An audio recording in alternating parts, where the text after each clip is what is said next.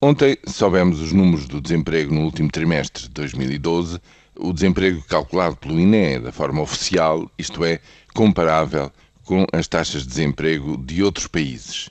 E aí a subida é de facto enorme. São mais 124 mil desempregados nos últimos três meses do ano passado, que atira o número para 923 mil. Repito, mas a estes ainda há, seguramente, que acrescentar mais de 200 mil pessoas que se vão afastando, quer dizer, que se vão desencorajando, que podendo e estando em idade de trabalhar e estando aptos para isso, não o conseguem fazer.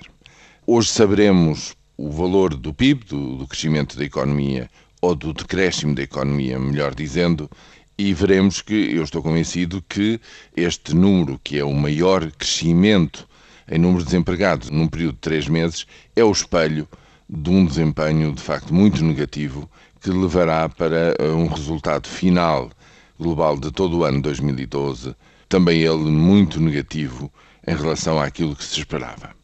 Mas o meu pensamento hoje vai num outro sentido. Ao saber-se que só 43% dos desempregados em Portugal têm um subsídio, têm um apoio por parte da rede social do Estado, isso quer dizer que mais de 500 mil pessoas sem trabalho saíram fora do radar do Estado Social. Como é que essas pessoas sobrevivem? Bem, em primeiro lugar, com a outra rede informal que sempre existiu e que nestas alturas de crise se torna mais forte e mais uh, ativa, a rede familiar, a rede dos amigos, uh, a rede alargada e informal e depois, evidentemente, toda a rede de instituições particulares de segurança social. Como é sabido, tem-se multiplicado pelo país inteiro as cantinas e as refeições sociais. Enfim, é uma outra forma de tentar sobreviver. Evidentemente que a economia paralela está em crescimento, as pessoas estão a viver de pescados e, finalmente, há uma hemorragia, sobretudo daqueles mais capazes, mais corajosos e empreendedores, para fora do país.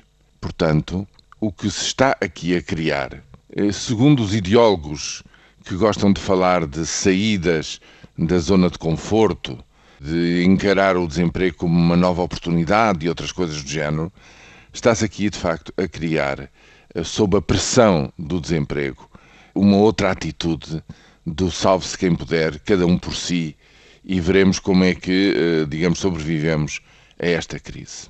Eu julgo que quem fala nestes termos está efetivamente a conseguir o seu resultado. Está-se a criar uma sociedade, eh, digamos assim, mais impiedosa que afeta um número crescente de portugueses e o problema é que as perspectivas que estes números nos abrem, e veremos hoje, repito, quais são eh, as últimas medições do andamento real da economia, não auguram nada de bom ao longo deste ano. Não se vê para já nenhum sinal no sentido de inverter estas cifras verdadeiramente negras do salve-se quem puder.